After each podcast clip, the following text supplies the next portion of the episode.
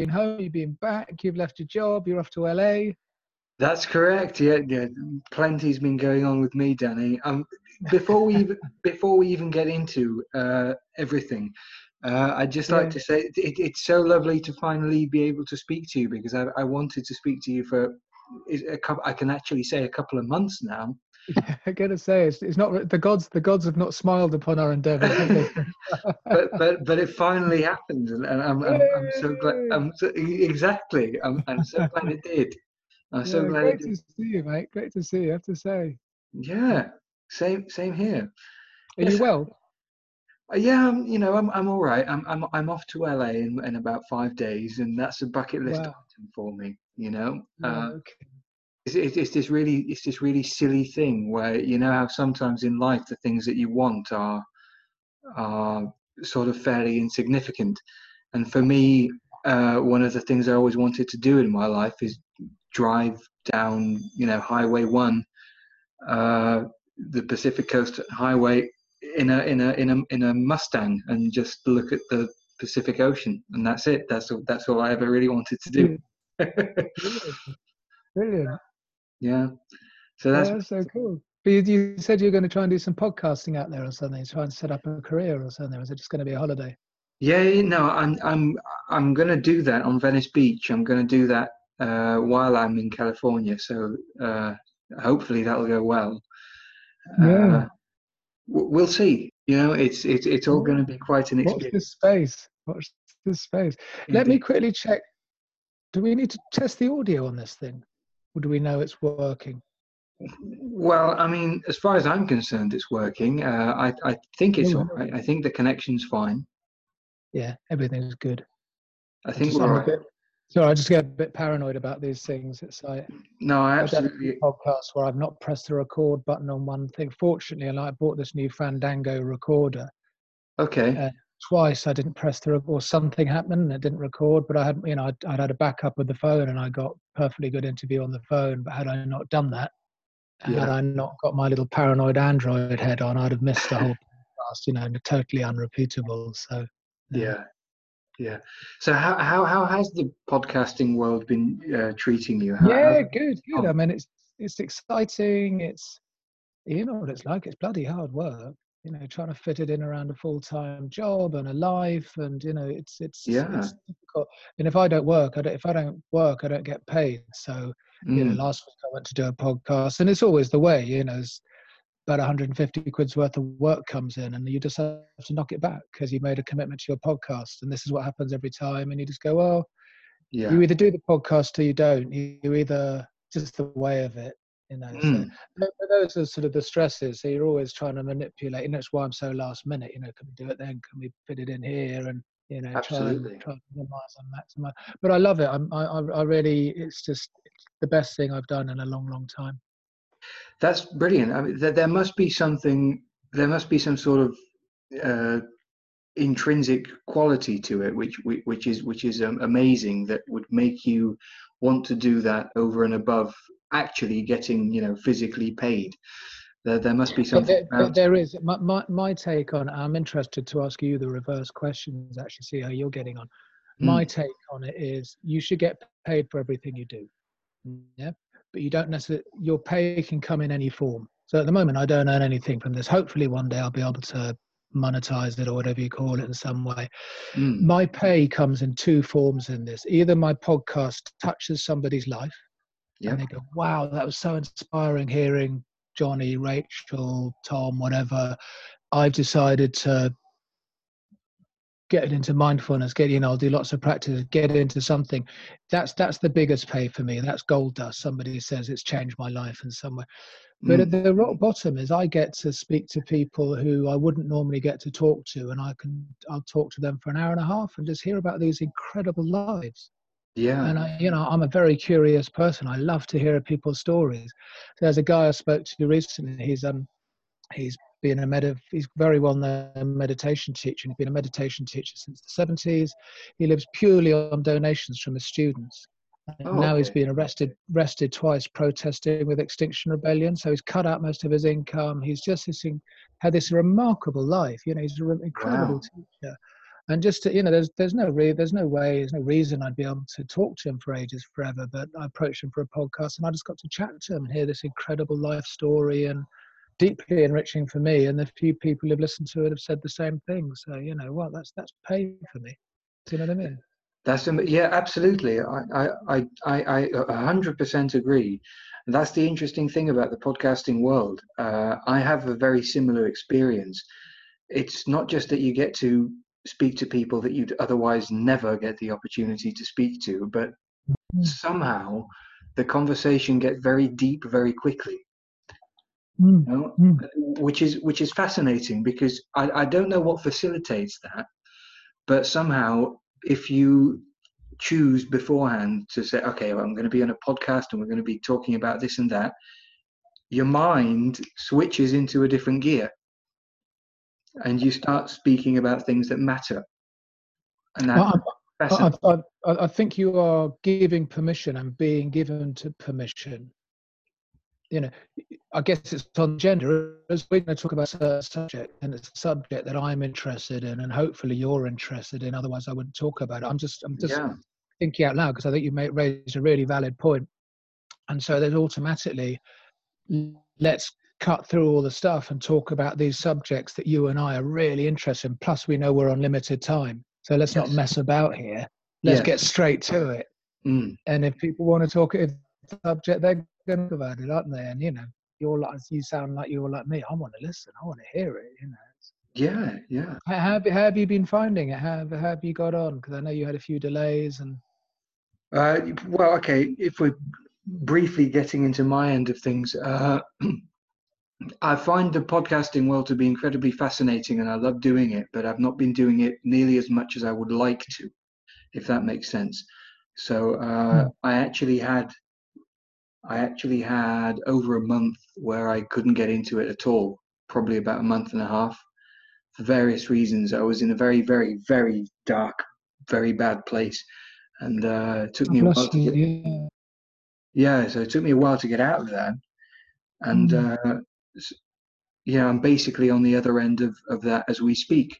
Uh, but I, I, love doing it. I, I, love doing the podcasting because, I, as much like what you said, I have a very curious mind and I'm interested in ideas and I'm interested in ideas of people that I find can make a valuable contribution, you know, in which in whatever way. And I like being surprised by things because I think as you get older, you get surprised by things less and less. You know, there's a certain script. There's a certain script to life, and you go, "Oh fuck!" It, it, it's always the same. so, so I, I like podcasting because it opens up new avenues. You know, mm, so, so, you know, in that respect, uh, I'm enjoying it, uh, and I'm I'm very happy to finally be able to sit down with you because the topic of mindfulness uh, is not just fascinating to me, but it's something I've been trying to apply to my life. I, have you heard mm-hmm. of the uh, uh, Wim Hof uh, breathing method? Mm-hmm. Yeah, yeah, of course, yeah. No, I've, I've not tried it, but I, you know, I know a lot of people are into it. Apparently, it's very good. Yeah, well, I've been trying it to sort of combat my my depression, and mm. when I do it, it's uh, it's very powerful. Mm. Oddly enough, it's it's very powerful on some days, and it does very little, little on others. I'm not quite sure how how that is, but what I do understand is that the it it is a kind of practice of mindfulness. You know, it's bringing your mind to a particular state. Uh, I I don't think it's that different from I, I, think this is an assumption from what you will have to say on the subject of mindfulness because it's about bringing your mind to a particular state to be receptive to certain things and not to others. You know, uh, so it, it's been interesting for me, and I'd, I'd like to hear more about how you apply mindfulness to your daily activities and how it's. Well, well, can I can I interrupt? Tom? No, of course. Please, please do. Please do. Do exactly what you like, but I'm sort of, I'm sort of hearing the podcast opening up here, and we're not recording them. It sounds like what a good place to start. You sharing your experience of depression and Wim Hof and how it's working and where it fits them in mindfulness. And I can, if you like, entirely up to you, but that's just a thought. Uh, I'm not sure I understand your question. What, what are you asking me? I'm happy to explore. So are, we, it, are we recording yet? Oh yes, no, we I'm, are. I'm, yeah, I should have mentioned we are recording. All right. all right. You might have to. Can you edit stuff out or? I can. Yeah, I absolutely can. Yeah, it's it's completely up to you. All right. I can I can edit out as as you please. All right. I'm just thinking. Why, why don't we Why don't we just start again? And okay. start from where you were on the Wim Hof thing. Yeah. Okay. We, we we can do that. Yeah. Okay. Let's let's do that then. Uh, do you want me to go in with the intro as well, or? Uh... Ooh. Um, sorry, up to you. sorry, okay. I messed you up here, mate? that, that you caught me off guard there. That that sort of okay. No, no, that's fine. That's fine. Let, let, oh, sorry, mate. I, I, I, I, didn't realize we were recording. I thought we were just having a yak here, and we were going to start the podcast in a minute. No, so. it's a valid point. Right, ladies and gents, we're here with uh, with Danny Hill uh, on the subject of uh, mindfulness, which is going to be a very interesting subject, and one I'm very interested in myself. Uh, we're going to start off by talking about me a little bit and uh, the Wim Hof breathing method and how it's impacted me. And hopefully, we're going to get on to uh, Danny's experiences with mindfulness, how it's impacted his life, and uh, maybe how it how, how it can impact your life in a positive way. So, Danny, welcome to the podcast. Hey, Tom. Thank you for welcoming me. Hello once again. It's so nice to have you. Uh, great, great pleasure. Well, it, it, it's lovely to hear. Okay, so let's get stuck in uh, because you and I know that this is the second time we're doing this. uh, so the Wim Hof, the Wim Hof breathing method, uh, it's impacted me in a, in a very positive way, I think uh, it's been very powerful.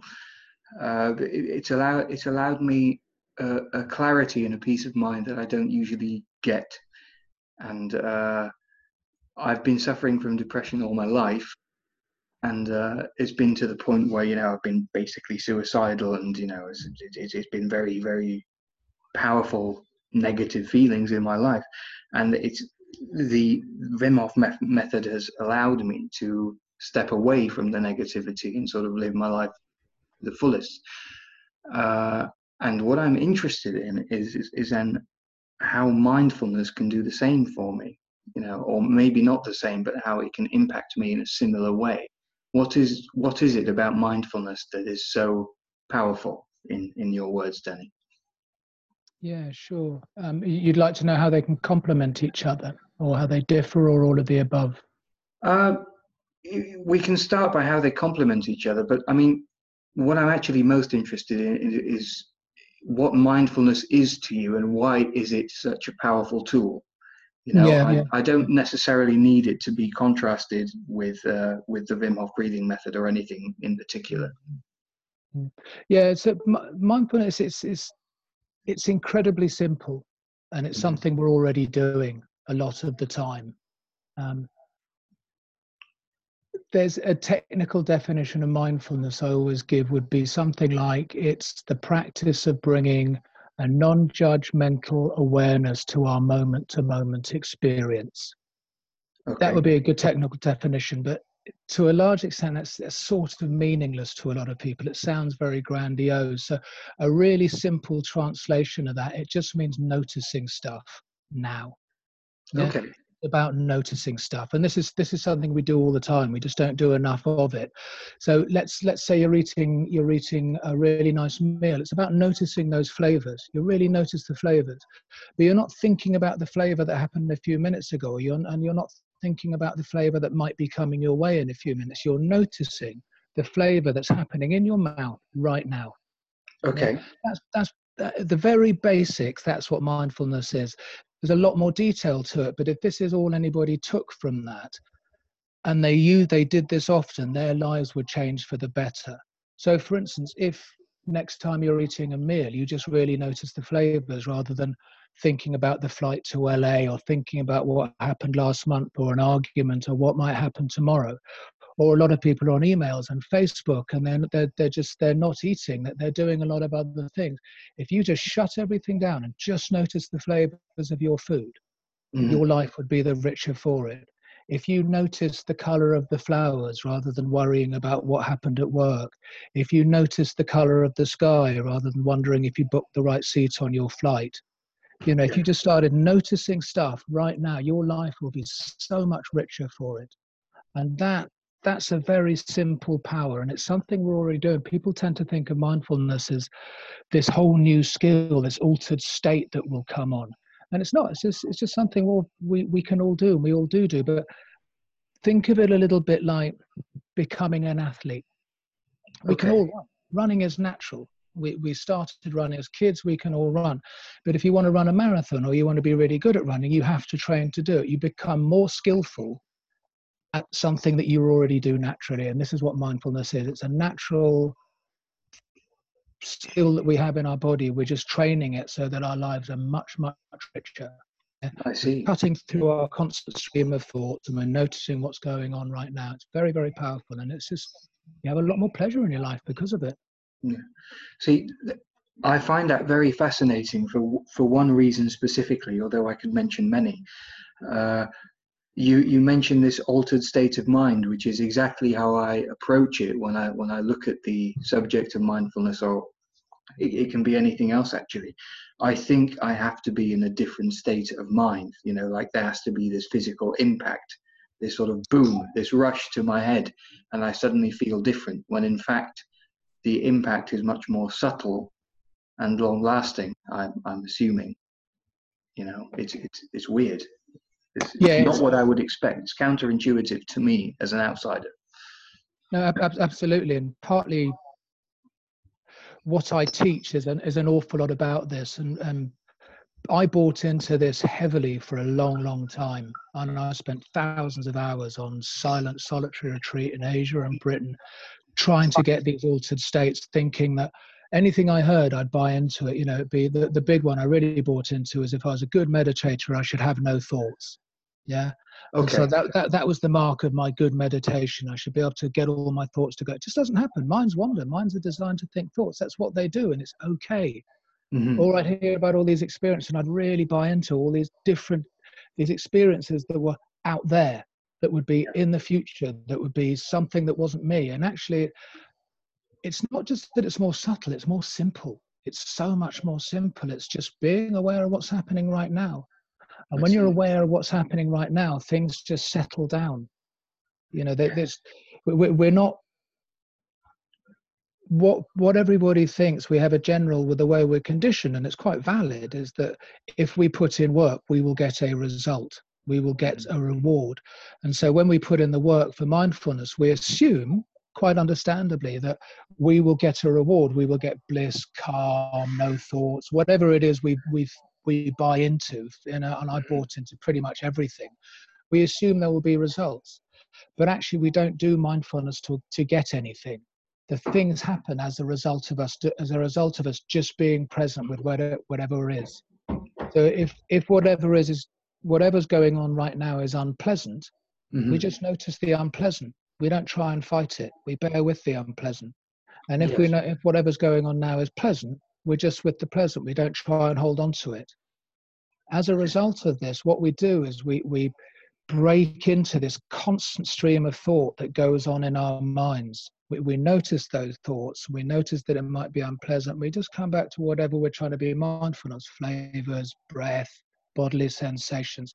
And it breaks into the stream of thought. So we're not lost in thought. Streams of thought tend to end in negativity. We're neurologically wired to, to have a negative bias. So yes. we break into the constant stream of thought. We come back to the present moment. We notice whatever is going on flavors, breath, bodily sensations, color, whatever it is at the, at the sense doors. The result of this, the byproduct of this, is ease and calm and happiness but they are byproducts. They're not what we aim for. Does that That's, make sense? That it, it does make sense, and it's also a very interesting point that uh, I think I think I speak for a fairly significant part of the population when, when I say that uh, when we look to mindfulness or meditation or ways to calm the mind. We're, we're, we're looking for a way of immediately alleviating the stress of every day. And what we what we actually want is a thing that will just go click, and we'll feel better. And that's actually not what it's about. Uh, what you say is extremely interesting uh, because what I understood from it is that we're concentrating on the wrong thing.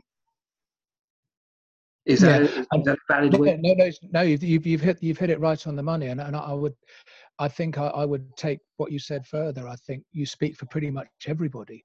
It, it's a it's a very natural assumption. You know, that's what we want to do. We want to get rid of the bad, and we want more of the good. Yeah. It, this yeah. is completely natural. There's nothing wrong with that. It's it's the way we're conditioned. Mindfulness is is about being with whatever there is. Yeah. So what just think this through a little bit. Take as much time as you need, mate. There's no rush. What we're not trying to get rid of anything. We're not trying to change anything. We're being with whatever goes on. So, what causes suffering? This is a very ancient teaching. Is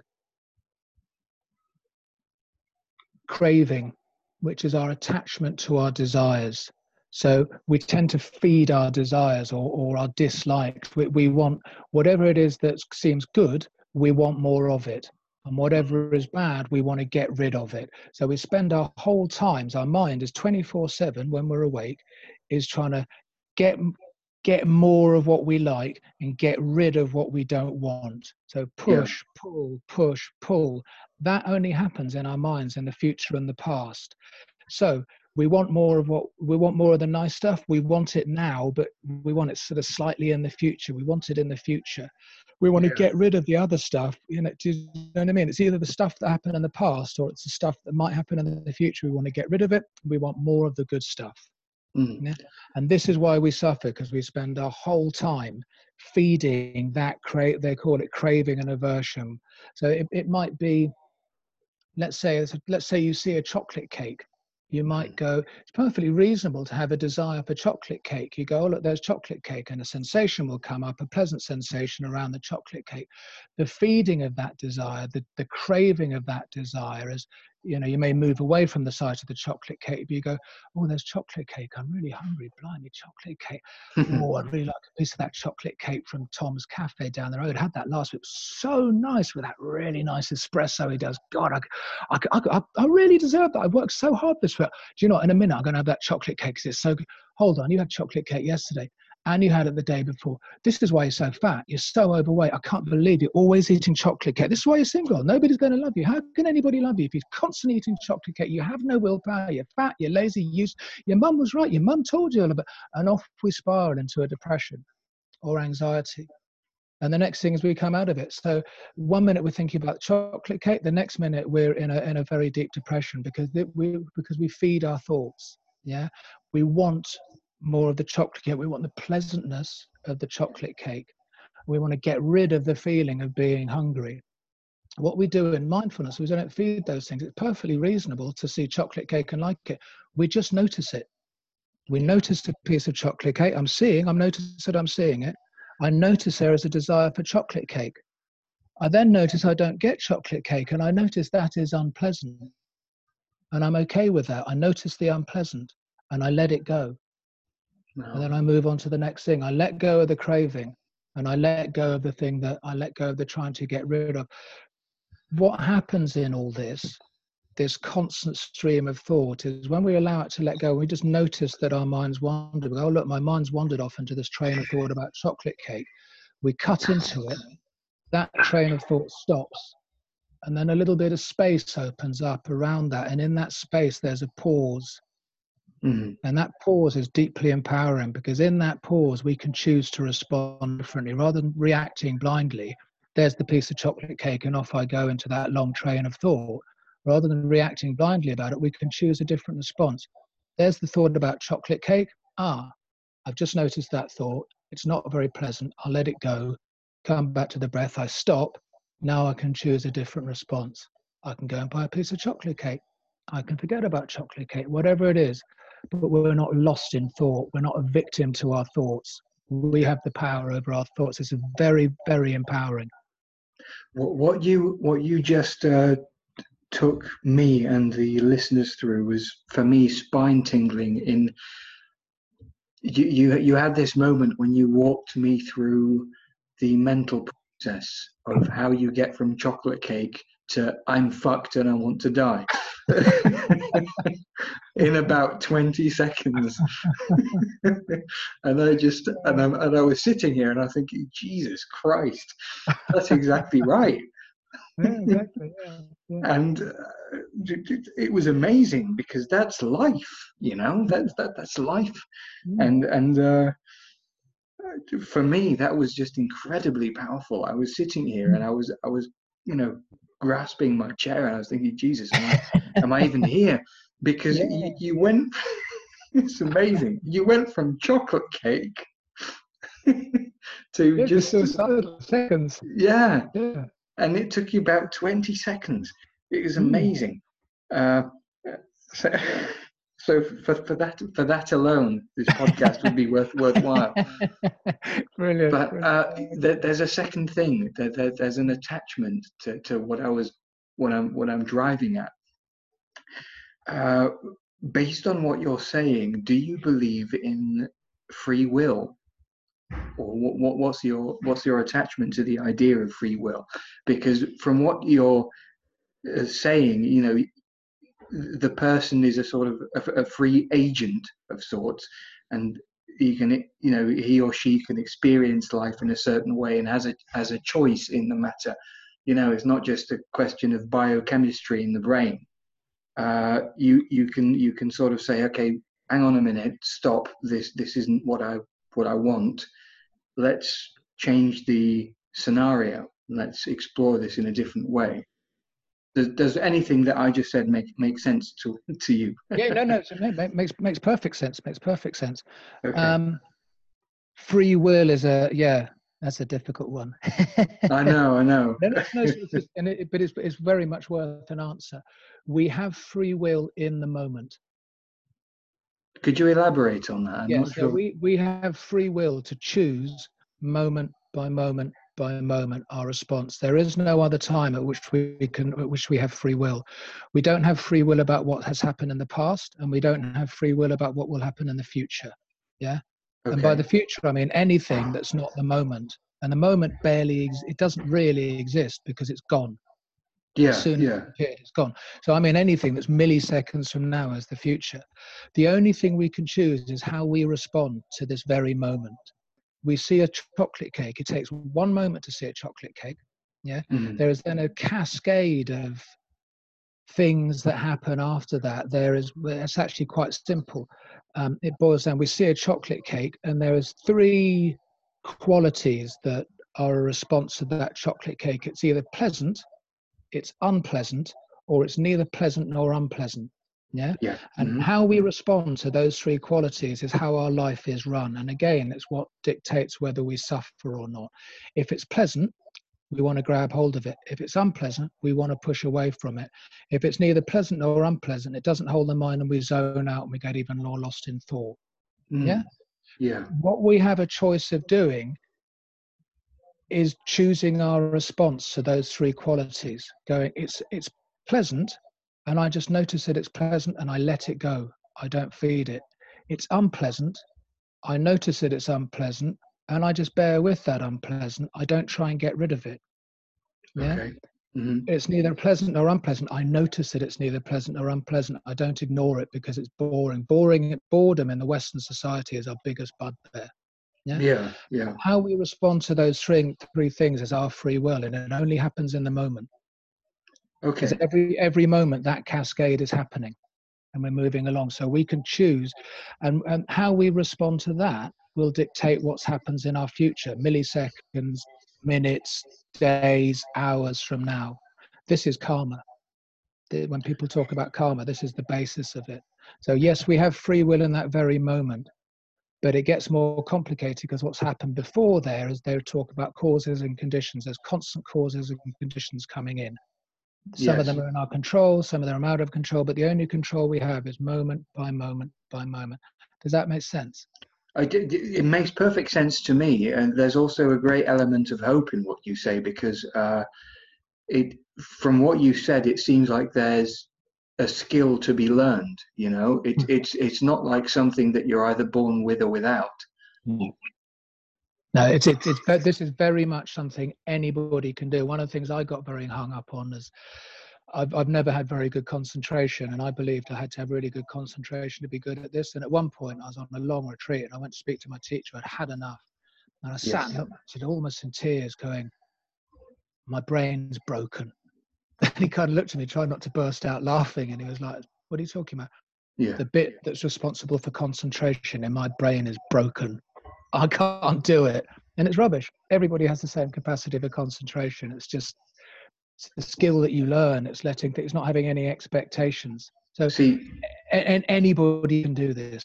Pretty much anybody can do this. They all have the capacity. It's not necessarily advisable for everybody to do it. People with very heavy mental health pathology, they they would have to. I would. Mindfulness isn't always the best start. You can do it eventually, but sometimes it flares things up a bit. I'm adding that caveat in quickly in a way, this might be a strange response. In a way, that that that just reinforced my belief in what you have to say because you mentioned, you know, it, it it's it's not an all-powerful, omniscient, omnipre- omnipresent no. tool. No. Uh, it, it's just something that you can utilize well or badly, and yeah. that that makes me believe in it because it's it's that makes it real to me. Uh, and I think is very nice of you and very honest of you to mention that it might not always be for everyone. Uh, even even though I, I believe it to be an extremely powerful tool, just from what I what I know, are there particular types of people that you think would not benefit from this in a particular point in time? Uh, yeah, I, I, I, think the bit you added about the particular point of time is the important bit. Okay. Mm-hmm. What, what, what, what often happens with mindfulness is that what what most of us spend most of our life doing I'll, I'll, use a sort of a not brilliant metaphor if you like but you know the stuff in our mind the landscape in our mind we kind of take a lot of the stuff we don't like. We go down to the basement we have a load of cupboards in the basement we jam it in those cupboards we shut the cupboard doors we walk out of the basement and we forget all that crap's down there. Yeah? That's i think with that's a brilliant metaphor. Yeah. with, with, mindfulness which really shining the light on our minds. So it's mm-hmm. kind of like sometimes for some people it's like getting a full-on flashlight walking out of that basement, opening those cupboards, shining a light in, and they go, "Fucking hell! How did all that stuff get in there?" it, it's always yeah. been in there. Initially, yeah. it can be really unpleasant, and often people go, "I've got worse. I thought I'd get better." This is because you're suddenly really looking at your mind. What we no- normally do is distract ourselves from everything. I don't like that thought. I'll eat some food. I'll have a drink. I'll watch television. I'll do. I'll just even moving slightly can distract you from a thought we yeah. sit still and we look those thoughts right in the eye. So initially that can be really disturbing but it's part of the process. And after a while we start to see that thoughts are just thoughts. They're insubstantial. They arise they pass away. They arise they pass away. When you don't feed them they lose their power. And you just you just watch them come and go and they have a lot less power over you. Um, so uh, yeah. initially it can be very disturbing for people everybody will benefit from it. It's whether they're in a good enough place right then. Sometimes people have to start. Oh, I had a, a guy I knew. He had very severe depression for a long, long time, and he what he started doing was a lot of running and a lot of yoga. So you know he got his endorphin levels up. He was he was really getting himself a bit high and a bit more fit. Yeah. And you know, yoga has a small amount of mindfulness built into it, so there's already a bit of a focus. But it was a very gentle introduction for him. And after a year or two, he got into mindfulness and he's really good at it. But you know, he yeah. took his time. You need to be patient and know your stuff. Often, physical things can be a good place to start. You can be mindful while you're physical. Yeah. Well, I don't really know where to start because there are a couple of things that I want to. Uh, I'd like you to elaborate on. Uh, one of the things that really struck me was the fact what seems to be a element of, of, of the human existence is we have people in society that are sort of you know truth sayers you know people that are really out there but at the same time they're really in touch with what life is really about. They're either philosophers in my mind or comedians. It, you know what I mean? You know what I mean? Yeah, brilliant. You know, brilliant. they're they're right on the edge, and they're basically insane, but they're just in touch with reality enough to still be able to bring it back to you. You know, and they're always social outcasts. They're outliers, and they don't really fit in anywhere. And I think that that there's this thing that you mentioned, speaking about the truth. It, it, it does burn you to the core of your being. You know, if, if, if you really if you really want to get in touch with the demons in your closet or the stuff in your uh, what was the metaphor you used? Uh, you, you go down into the basement. Uh, basement, yeah, yeah. Yeah, and, and you shine a light upon yeah. these things. Yeah. It, it it fucking burns, you know. It yeah. burns away at your soul. Yeah. Because there's painful stuff there. Yeah. And uh, this brings me to another part of uh, of what I wanted to talk to you about because a big part of, of, of existence for most people, I think for all people, is some form of, uh, shall we say, addiction to uh, behaviors or chemicals or something like that. From what you've said, it seems like we're all either consciously or unconsciously addicted to.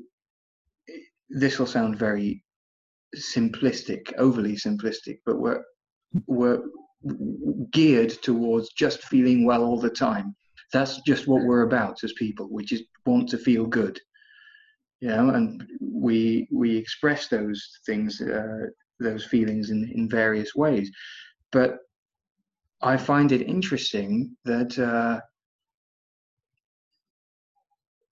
what it all boils down to for being a human is, uh, you know, trying to feel good that's just an observation. That's not a question but it's weird. For me it's it's strange to acknowledge the fact that what human existence sort of boils down to or a big part of it is just feeling okay a lot of the time. Yeah yeah, yeah no i mean you're not being simplistic at all. You're bang on the money. It's exactly what it's about. Uh, and that's and it's a good thing. Everybody wants to be happy. That that may come in forms that to us seem bizarre twisted weird unusual, yeah. they're extreme. But the rock bottom, every behavior is about us feeling happy. Yeah. Is that a good thing? Yeah, no, it is a good. It, it manifests generally that because people don't, they're not mindful, they're not awake, they're unconscious. It often manifests in negative ways. But what you've got to remember is the desire to become enlightened, the desire to practice mindfulness, the desire for greater peace of mind, these are wholesome things. They're the same thing. They're the same thing that drives people to drink heavily, to take drugs, to whatever their addiction is. You know, there, there's healthy ways of becoming happy, wholesome ways of becoming happy, and unwholesome ways of becoming happy. And and what, okay. what we're trying to do here is is give people more skillful means, more skillful ways of seeking happiness. And this is okay. true, living more presently, you know enjoying the moment more. And and it, why, why i said very early on about just noticing stuff you know there is more to it than that. There are aspirations to kindness to compassion to ethical behavior and they flesh out mindfulness and make it incredibly holistic and very beautiful practice. That the mm. noticing is the very basis of it and everybody can understand it. But so yeah we, we all want to be happy and it's it's it's a great thing. We we we just need to find ways of being happy that are wholesome and skillful, not just for ourselves but for the community at large. And when those around when when you're happy, you make those around you happy. When those around you are happy, they make you happy. It's a virtuous circle. So we always have to be thinking of the bigger picture. It's it's interesting to me that you are, as far as I'm concerned, again, uh, absolutely right when you say it's about the bigger picture, but it starts with you. There's an element of individualism in what you're saying. That uh, mm. unless you're happy in yourself, the community won't be happy, you know, or or, or you won't see it. It's, uh, it's a matter of perspective as well. It's, it's, a, it's a very interesting thing. So you have to start with yourself. I think that's that's a very, for me, that sounds very wholesome in a in a weird way, if that makes sense. Yeah, we're, we're, we're, particularly in our society, we're very much brought up with a, very lovely idea, the idea of service, you know, Christian service, helping those around us and doing good for those around. That's very yeah. valid and it's very, very important. But very often people miss the starting point, which is looking after ourselves. There's, there's a famous um, Indian Sufi poet called Kabir, and he used to say, Some people are too busy doing good to be good. And we've all come across huge amounts for charity and is helping everybody, but absolute bastards to those around them. You know, I've seen it play out. You've probably seen it play out. So you, yeah. you, you look after ourselves and, and just being happy, just being peaceful in itself is a benefit to those around you before you take any action whatsoever. Yeah. You know, your actions come from a much more wholesome place if you're not full of craving and aversion, you're not feeling full of pushing and pulling away when you're you're not reactive you're responsive. Yeah. what I mean? So it always has to start with you and it's unrealistic to pretend otherwise. What's uh, what really struck me about what you just said is the fact that uh, it seems to be from a utilitarian point of view uh, productive for a person to feel good and by extension for other people to feel good. It's a good default yeah. position to be in. You know, I feel good and I can project that upon the world. That's a great place to start. But the question then is for me, is that what life really is about? Is it about feeling good? Because it seems like there's more to it. You know, the the the, the pain of existence is very real. And you know, where is the balance? Because you have to feel good to uh, sort of speak your being forward you know uh, that's not my own words but you you understand what i'm saying to sort of be be a be a person in the world to, that other people can contend with. Uh, but is it is that what it's about? Is it about feeling good or is it is it about feeling good enough so that you can contend with the world? Yeah I, I, it sounds a bit like you might be mixing up two things. There's hedonistic feeling good, yep, and feeling good in a wholesome manner. Yeah. Okay. So, you know, there's a, there's a, there's often a sense of feeling good is very indulgent, and, and we're it's discouraged in our society as children. You know, it's not very Christian. Whatever, however you like to put it. Yes. But being content, being peaceful, um, being generally means you're going to be nicer to those around you. It means you're a greater benefit to society. So it is the, uh, the initial point you made is the most important point. It's very pragmatic. This is a very, very beneficial thing. You know, it's yes, you will feel good, but you'll feel good in a, and just in a wholesome, peaceful manner. You'll need less. You'll you will have less fear. You will have less anger. You will have better relationships with people. Your work will go better. People will like to be around you if, if this could spread out through the whole of society, we would have less greed, we would have less war, we would have less, we wouldn't have, you know, climate change. The issues of climate change are down to greed. Greed mm. is down to fear. fear is because we don't have any control over our minds. Those who are content with little, who are peaceful in the moment, have less craving, Therefore, they have less fear. Therefore, they're less greedy. Therefore, mm. they don't go out and destroy the planet and kill everybody. So, this is a very pragmatic thing. At the end of the day, I'm I'm I'm exaggerating. It's not exaggerating. It's no, no, no. I'm giving you a very very big picture here. So, it's not about just sitting around indulging yourself, going, "I feel really nice. That's really good," and fuck everybody else. it's very it's very much this sense of peace um, and being okay with the moment. The moment isn't always going to be pleasant this is a really important point that what we think is going to happen is because we're mindful, things are going to be pleasant all the time. They're not. The unpleasant will always be there. What yes. this does for us is it gives us the ability to bear with the unpleasant. What we, what we do when we notice stuff all the time, ultimately, we're noticing change. Yeah, mm-hmm. things come and they go, things arise and they pass away change, change, change. It's winter, then it's spring, then it's summer, it's hot, then it's cold. You're wealthy, then you're poor, you're young, then you're old. It's, you know, the yes. cake, where the cake's been eaten. Change, change, change, moment by moment by moment. When you observe this repeatedly, it grinds into your unconscious mind the fact of change. And when this happens, you get an increasing confidence. It's not a conscious thing, it's the back of your mind has this increasing confidence that when things are unpleasant, they will come to an end. Yeah. And when okay. things are very pleasant, that too will come to an end. So you can bear with the unpleasant. You don't go and say, oh my God, I have to get rid of it because it's never going to end, which is the general default. And you go, it's going to end. It's not pleasant, but it'll yeah. end. And when yeah. things are good, you don't cling to them. You don't want that piece of chocolate cake to last forever. You know the end and you're able to let it go. So by noticing change, by noticing stuff, not only do you enrich your sense of flavor and break into those streams of thought. But ultimately, what you're doing is buying it, grinding into the unconscious mind. Everything changes, everything comes and goes. So you can bear with the unpleasant, and the unpleasant will always come and go, and you can relate more appropriately to the pleasant. Does that make sense? And that is incredible. Yeah. That, that, that makes a lot of sense and is actually a very not just inspiring message which is great but it's uh, how should I put it? It, it? it gives it gives me a very basic sense of of, of, of hope. I think. Great.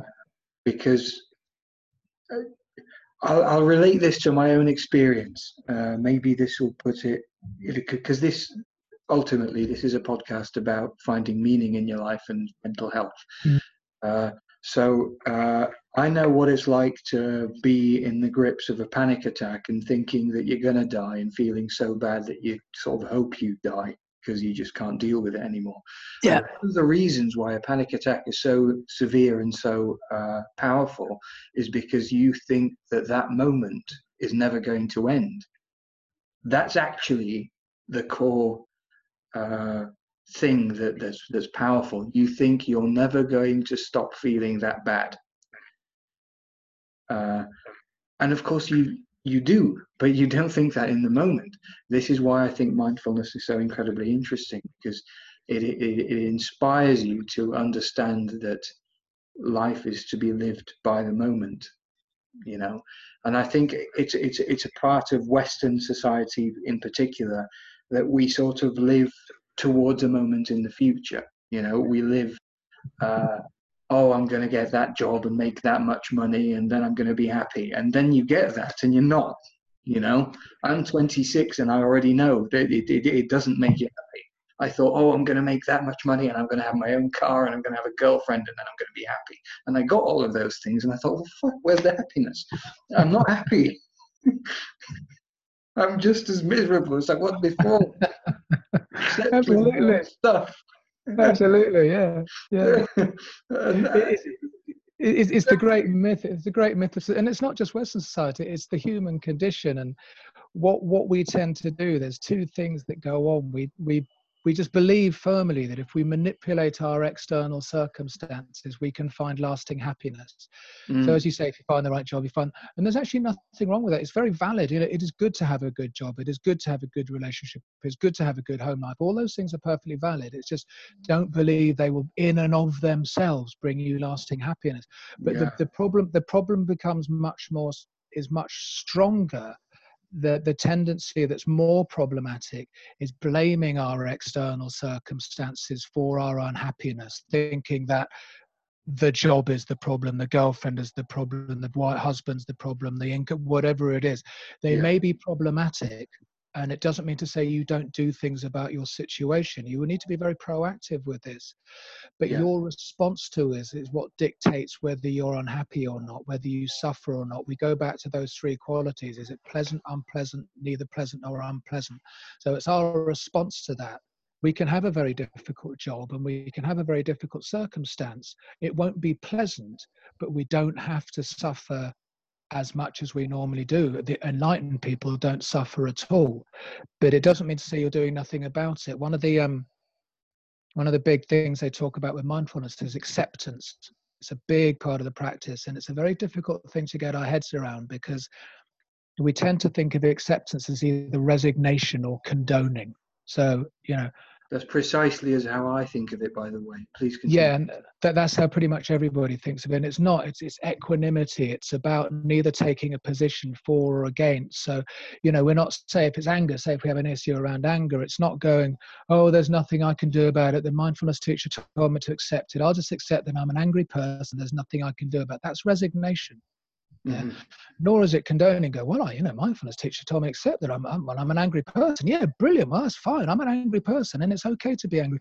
Neither of those are right because one of them is trying to get rid of, and one of them is you know, it's craving and aversion. So it's just accepting the fact of anger in this moment. Yeah. It's accepting the fact that our job is difficult in this moment and allowing that to be and choosing a different response. But it opens up space and ease around these situations yeah. This makes sense. That it, it does make sense.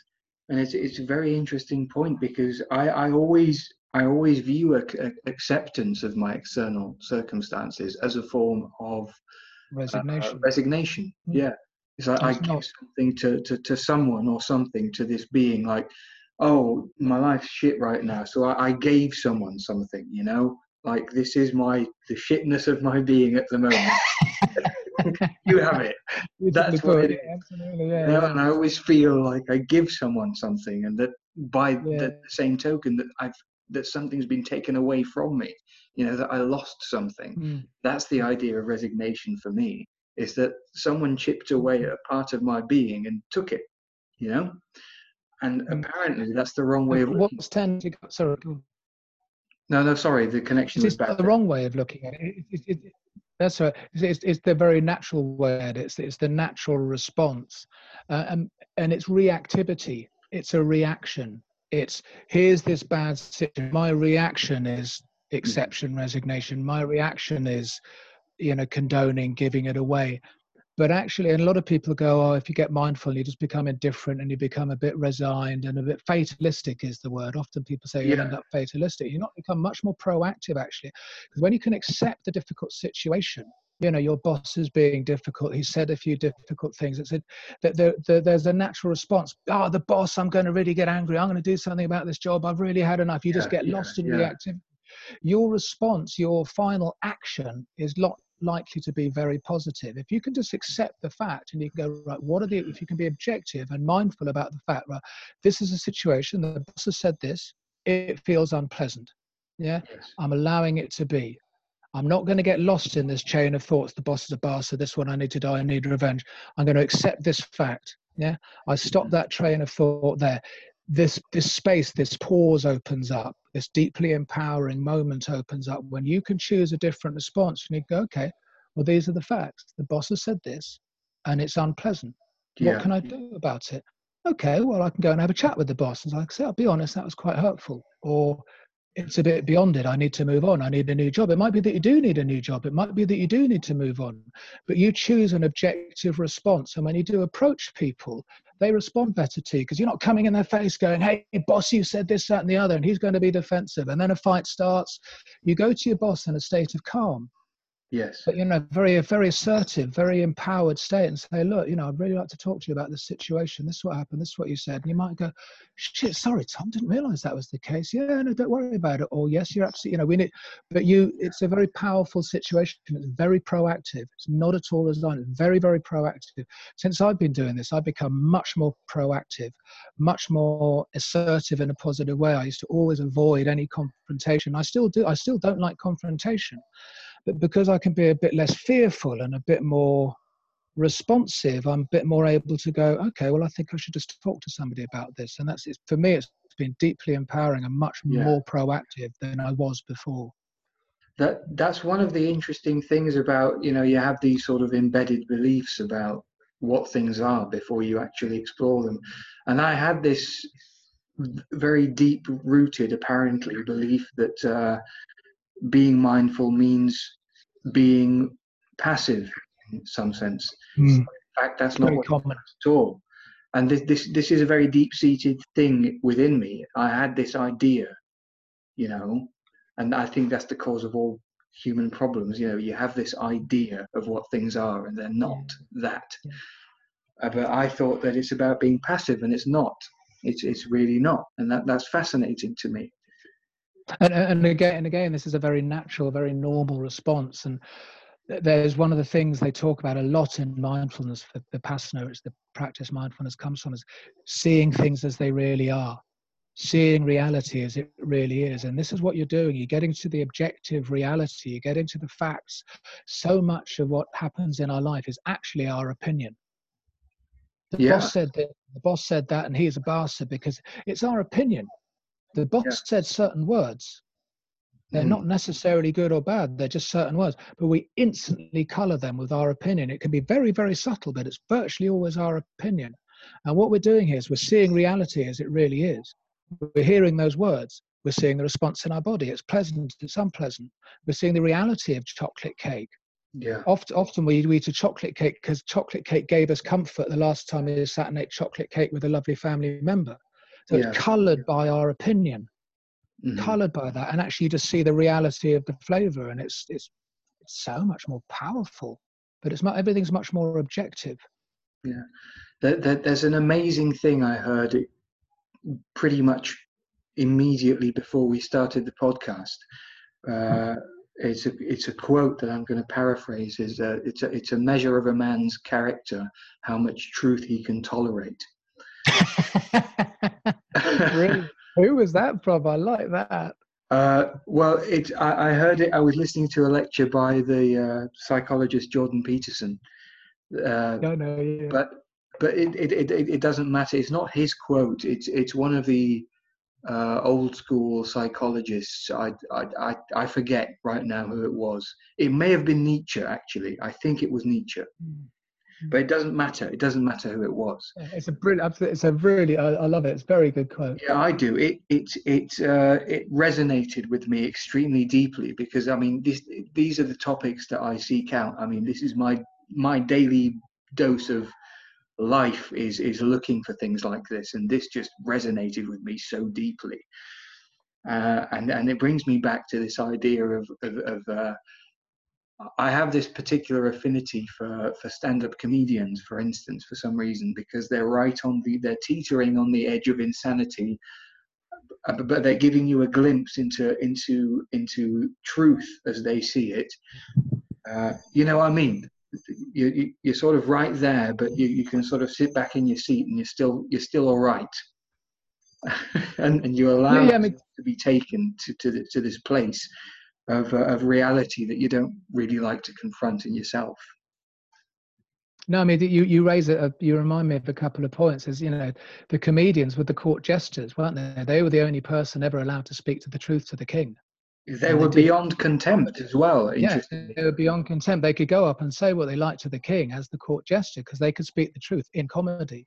Yeah. And then one other point, traditionally, and I don't know how much truth there is in this, but I always heard often the shaman were picked from the those in the village or the community that were deemed to have mental health issues. So they would they would be the most likely to be able to see beyond, see outside yeah. the norms and I've, you know, I've, I've, in the past I've had, you know, like you, I've had depression and anxiety and all sorts of issues many years ago. So I, I remember when I heard that, thinking, oh, that's that.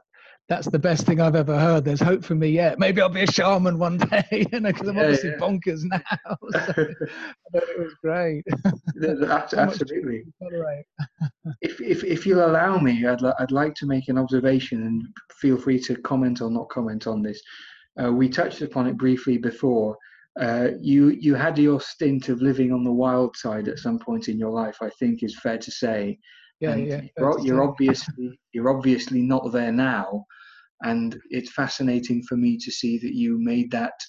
I want to call it a recovery. Uh, how did that come about? How did you manage that?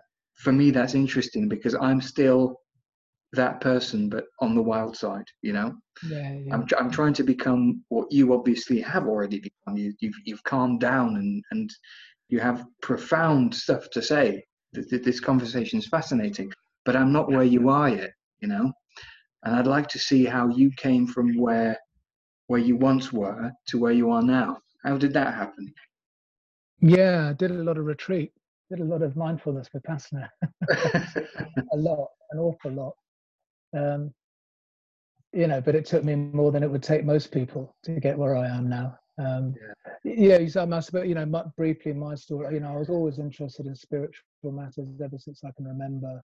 Um, but this sort of, you know, I was always very hedonistic as long as I can remember as well. And eventually, I got more and more hedonistic, and probably in my mid thirties, it all went over a cliff, and it just mental health just took a, you know, I've been taking massive amounts of chemicals and washing it down with equal measures of booze for decades at this point.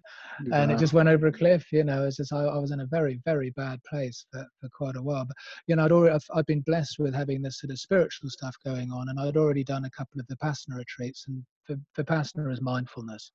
Um, what it's has been taken from that. So I'd already done a couple of mindfulness retreats, and after about a year of feeling really intolerably bad. I sort of was I remember you used to do this Vipassana stuff, this mindfulness stuff. So I think about 18 months in, I did a weekend retreat, and I just remember thinking, ah, yes, mm. this is it. This is something wholesome. This is something, you know, it really resonated. This sense of, you know, I can I can change my internal view on the world because I was still very locked into, you know, if I just manipulate the external world. Um, and so I sobered up and just did more and more practice and spent a long time on retreat. And you know this is a contemplation. It takes time. It's it's something you come back to over and over again. You whittle away you know talking water dripping water drills holes in rocks you know you just drip yeah. drip drip and it's a contemplation you look at things like the same things but you look at them over and over and over again and you reflect and you some of it's they talk about wise reflection which is basically using the intellectual capacities in a wise way you know you have certain boundaries of ethical behavior kindness compassion and then there's just the pure insight and the pure calm that comes from the meditation practice. So those coupled with those two you just start to look at your stuff and it just starts to unravel and you start to get ease around it and you start to say the way things are and things aren't the way we think they are. Yeah. Um, but one of the phrases I used to like that the Buddha used to say, and most of my training has been Buddhist. I, I wouldn't consider myself a Buddhist, but it has been Buddhist training one of the phrases the Buddhists used to say, he used to say, I know of I know of no greater cause for unhappiness than an untrained mind, and I know of no greater cause for happiness than a trained mind. That's amazing. That's a, that's a brilliant quote. So Makes just, a lot of sense as well. Makes yeah, you need to try. Ha- happiness is an internal thing. Everything in our world, people don't realize, is, is internal. You know, when you're happy, you're not happy out there. You're not happy in the wall. You're not happy in the car. You're happy in there inside. That's where happiness is. Anger is in there. Yeah. Depression is in there. Joy is in there. And we think we think they just arise because we manipulate external circuits. You can generate all these things. These things are under our control if we respond more positively, moment to moment to moment to moment. We get we don't get lost in blind reaction we come back, there's more peace. If your mind's filled with negativity, there's no room for happiness, no room for joy. If you're emptying it out, if you're not constantly lost in the stream of thought and there's space, in that space, peace and joy and contentment can arise. Yeah. That's a it that's a really powerful message to uh, contemplate really uh, there's a I'm going to paraphrase again. Uh, this is, I think, something from the uh, Indian tribes of North America, where ba- basically the idea is you've got two wolves. One one represents happiness, and the other one sadness, and uh, your life is based around which wolf you decide to feed. If you see what I mean, which again resonates with me a lot. It's just like the thoughts that you incorporate uh, create your your your being you know? It's, it's it's who you are. Your thoughts are really just who you are. Mm. you know so it's a it's a very powerful thing. So here's a question for you uh, having come you know you, you came from a fairly hedonistic place and uh, you came to a place where you, you you replaced that with something more meaningful. Do you ever miss the hedonism or? Yeah of course. Yeah. Could, could you yeah. elaborate on that a little bit? I, I mean, it might be a difficult subject to speak about so you know feel free to say as much as you want or no, not. no, no it's, it's you know being hedonistic is great fun uh, the, the, the Dalai Lama was once quoted as saying, if it wasn't for the possibility of enlightenment, there'd be no reason for anybody not to take drugs, get drunk, go out killing everybody, have sex with whoever they like, because it's great fun. It's, you know, I'm, not, I'm, not, I'm, I'm, not, saying killing and stuff is, but you know, it's great fun. It really yeah. is. And, you know, to, if anybody turns around and says it's not, it's just being unrealistic. So yes, of course I miss it. But often you miss the idealized part of it. Often, you know, I'm tired, I'm stressed, I'm dehydrated. Oh, it'd be lovely to go down the pub and have a drink. But actually, I'm not having a drink. For the last few times I had a drink, it just made me feel weird and sizzly sozzly. I didn't get any sense of well-being of it. What I actually want is that ideal moment 10 years ago or however long ago when it was all the right bunch of mates with the right music on the right night, having the right time. That's what you miss, is that ideal moment. Yeah. And that's what we're always trying to get. So yes, of course I miss it. There's again, sorry to quote the Buddha, but there's a he talks a lot about renunciation. Renunciation is a huge part of the path. People don't like the idea of renunciation. Not very sexy. Why do you want to give stuff up? You know, and I, I totally get that. And he used to mm. put it like this. I really liked it. He said, he said, think of it this way. He said, you're giving up a small happiness for the sake of a greater happiness. Mm. In, in that, he was acknowledging the fact that, you know, whatever your indulgence is, whether it's overeating, drinking, whatever, it, it's the it causes it makes you happy. Yeah. Yeah. So you're foolish to deny that, but it's a small happiness. And in, in letting those go, there's a much greater happiness to be had. And I would certainly say that's in my case that yes, I miss these things. It's great fun. And I miss the some of the mates I used to hang around with. You know, you go for two, three days straight, just taking whatever and having a wild time, brilliant time.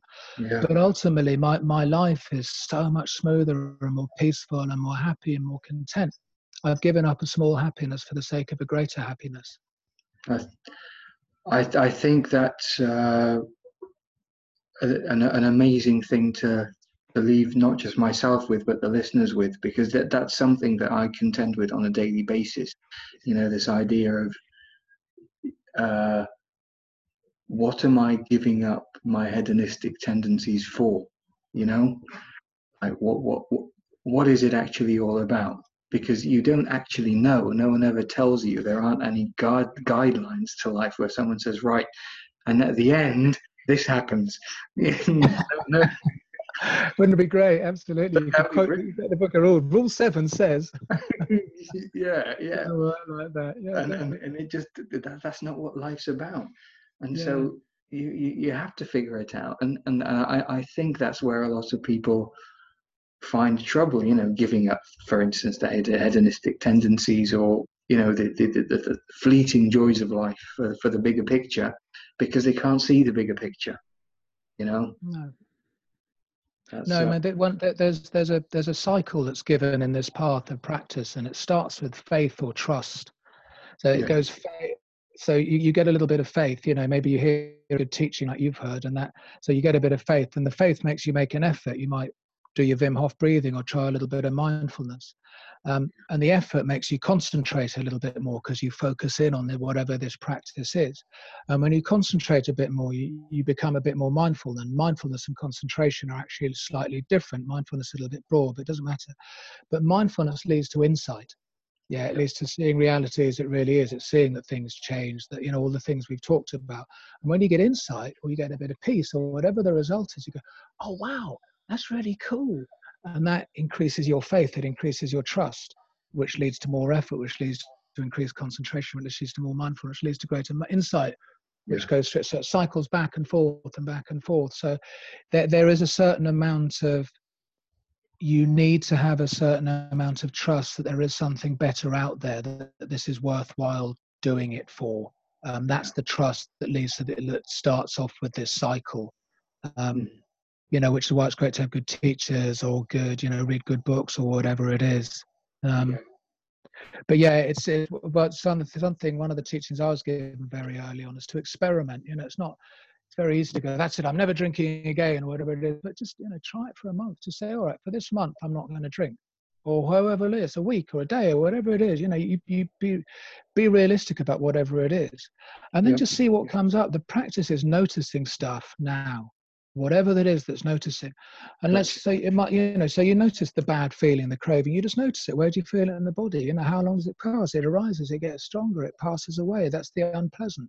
Then there might be a bit of joy the next morning. You wake up without a hangover. Oh you notice that? Oh i feel really joyful whatever it is. Maybe you give in and you have a drink. You know really focus in on that. As you go to the fridge and get that beer or go to the pub. How does that feel? Notice that. How do you mm. feel the next day with the guilt the remorse whatever? Just notice the stuff. It's all part of the practice there's yeah. a very famous uh, enlightened being called Sri Nisargadatta, who I'm a big fan of. He died in the 80s, but he was basically a Buddha. He lived in Mumbai. And he was once, his one of his students was saying to him, I just can't stop myself. I'm just so hedonistic. You know, what should I do? And he said, mate, whatever. He said, if you're going to sin, sin in style. So there's a lot to be learned from sinning.